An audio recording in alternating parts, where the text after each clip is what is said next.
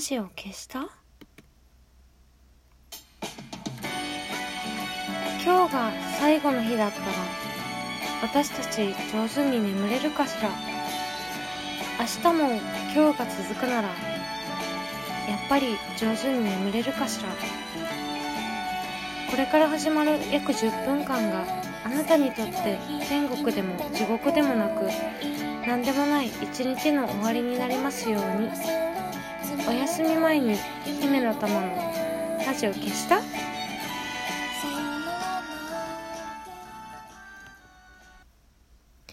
こんばんは。姫の玉のラジオ消した？この番組はラジオトークからいつかのどこかのあなたにお送りしております。こんばんは。姫の玉です。ごめんなさい。ちょっと初回から酔っ払っててあのえっとあすいません。えっと毎週土曜日の11時50分に配信したら、あの、10分から12分ぐらいなんで、24時超えてちょうどいいなって思ったんですけど、毎週土曜日って酔っ払ってるんですよね。で、あの、まあまあ、それはいいんですけど、あの、なんだろうな。まあ、最近こういうこと言うと世間の人に怒られるかもしれないですけど、あの、なんだろう。小さい頃ってなんかこれぐらいの時間ってよく眠れないことがあってなんかあのなんだろうな。小さい頃って眠る時の感じってなんだろう何とも言えないですよね。新鮮な感じっていうかあの今で言うとこう死んじゃう時の感じに近いですよね。パーってこう仮死状態っていうかなんかさーってこう暗いとこに連れてかれるみたいな感じがしてすごく苦手であのまあその割に寝つきはいい子供だったんですけど眠る前のあのなんだろうな。こう異世界に連れてかれるみたいな感じがとにかく苦手で。そう。で時々眠れない夜があってそういう時にあのあそれがその今言ったら怒られるかもしれないっていうやつなんですけどあの双眼鏡を持ってベランダのこう端に出てなんだろうご近所さんの明かりがついてる家の窓を覗くっていうのが趣味だったんですよね。でなんだろうそういう同じ人いるのかな？あのなんだろうな。双眼鏡っていうのも私にとってすごく不思議で母親のものか父親のものかよくわからないんですけどなんか生まれた時というかそもそもの初めから双眼鏡っていうのがあの家にあってずっと。で、うん、なんだろうな。人の家の明かりを見る時って今こう話してるだけでもすごいドキドキするんですよね。なんだろうな。うーん。なんか自分がいない世界にすごい憧れるんですよね。こう双眼鏡で覗いていて明るい他の人の知らない人の部屋で私がいないっていうのにすごくこうなんだろうドキドキするんですよ。うん。なんか双眼鏡もうんなんだろう。父親が買ったものか母親が買ったものかわからないけど私にとってはずっとそもそもの初めからあったものでうんなんだろうな。どこから来たのか全くわからないんですよね。でなんか私はずっと生まれてからずっと私がいない場所に対しての憧れがすごく強くてでうん双眼鏡そもそもの初めからあってでうん誰のものかわからない双眼鏡で眠れない夜に覗く知らない人の明るい部屋っていうのは私がいなくてすごい憧れの場所だったんです。ラジオトークのいいところは、なんだろう、放送コードがないっていうか、あのー、無言の時間が長くても怒られないですよね。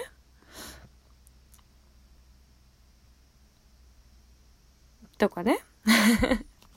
黙っても怒られないんですけど、まあまあまあまあ、それはさておき。そういう無言みたいな静かな夜に私はベランダに立って知らない人の家を覗いてたんですけど うんそれからまあ20年ぐらい経ってでも私は今でも私が存在しない場所っていうのに対してすごい憧れがあってあの私がどこから来たのかわからない双眼鏡で覗いてる知らない部屋っていうのが私がいなくてすごい羨ましいんですよ。この話すると全然わかんないっていう顔する人ともうよくわかるっていう顔する人がいて幸せなのは全然わかんないっていう顔する人だと思うんですよ。だって自分がいて今生きてる世界が幸せだなって分かってる人だからそういう人は本当に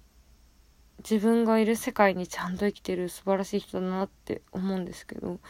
私はやっぱり自分がいないどこから来たのか分かんない双眼鏡で覗いた知らない人の明るいベランダがすごく羨ましくてそういう話によくわかるよっていう顔してくれる人の寂しさにずっと共感して生きてきてしまうんですね。でなんかうんなんだろうな私は普段文章を書く仕事をしていて文章を書くのはすごく得意なんですけど文章を書いてるとよくあのー、お話しするのも得意なんでしょっていうこと言われるんですけど私はあんまり文章の終わりにお話しするのが得意じゃなくてなんだろうえっとそうだな。うん、やっぱりあのお話しするのあんまり得意じゃなくて書き言葉は得意なんですけど書き言葉と喋り言葉って全然違ってうんたくさんいろんなこと考えてるけどなんだろうな。うん。難しいけどそのさっきの人の家の窓を見てる方がつまり自分がいない世界に憧れている人の方がなんだろうな。そういう人の寂しさに寄り添うみたいなことをしたくてそれでこのラジオを始めました。あー難しいね。なんだろう。なんか最近ね普通に生きてるけど自分の生活が、うん、なんだろうなんか誰かにとって変わられちゃったみたいな感じがすることがすごく多くて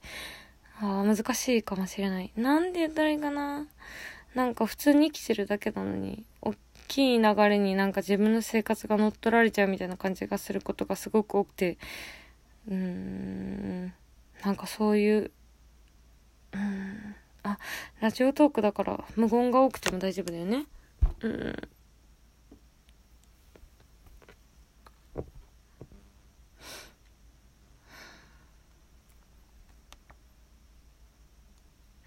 そういうなんか大きい流れに対抗したいなっていう気持ちはずっとあって。でもなんかなんだろう。自分は小さいから何ができるかなって思うんだけど。そう。私ができることって今自分がいる生活を大切にすることだけかなって思うんですよ。でなんだろう。一応ほら10年間地下アイドルとかやってきて人の生活に触れることも、まあまあまあまあまあ、まあまあまあまあ、あったから、なんだろうな。なんだろう、みんなの生活を自分の生活と同じように大事にするっていうことが、大きい流れへの反抗になるのかなって思うんですよね。あー、なんかなんだろ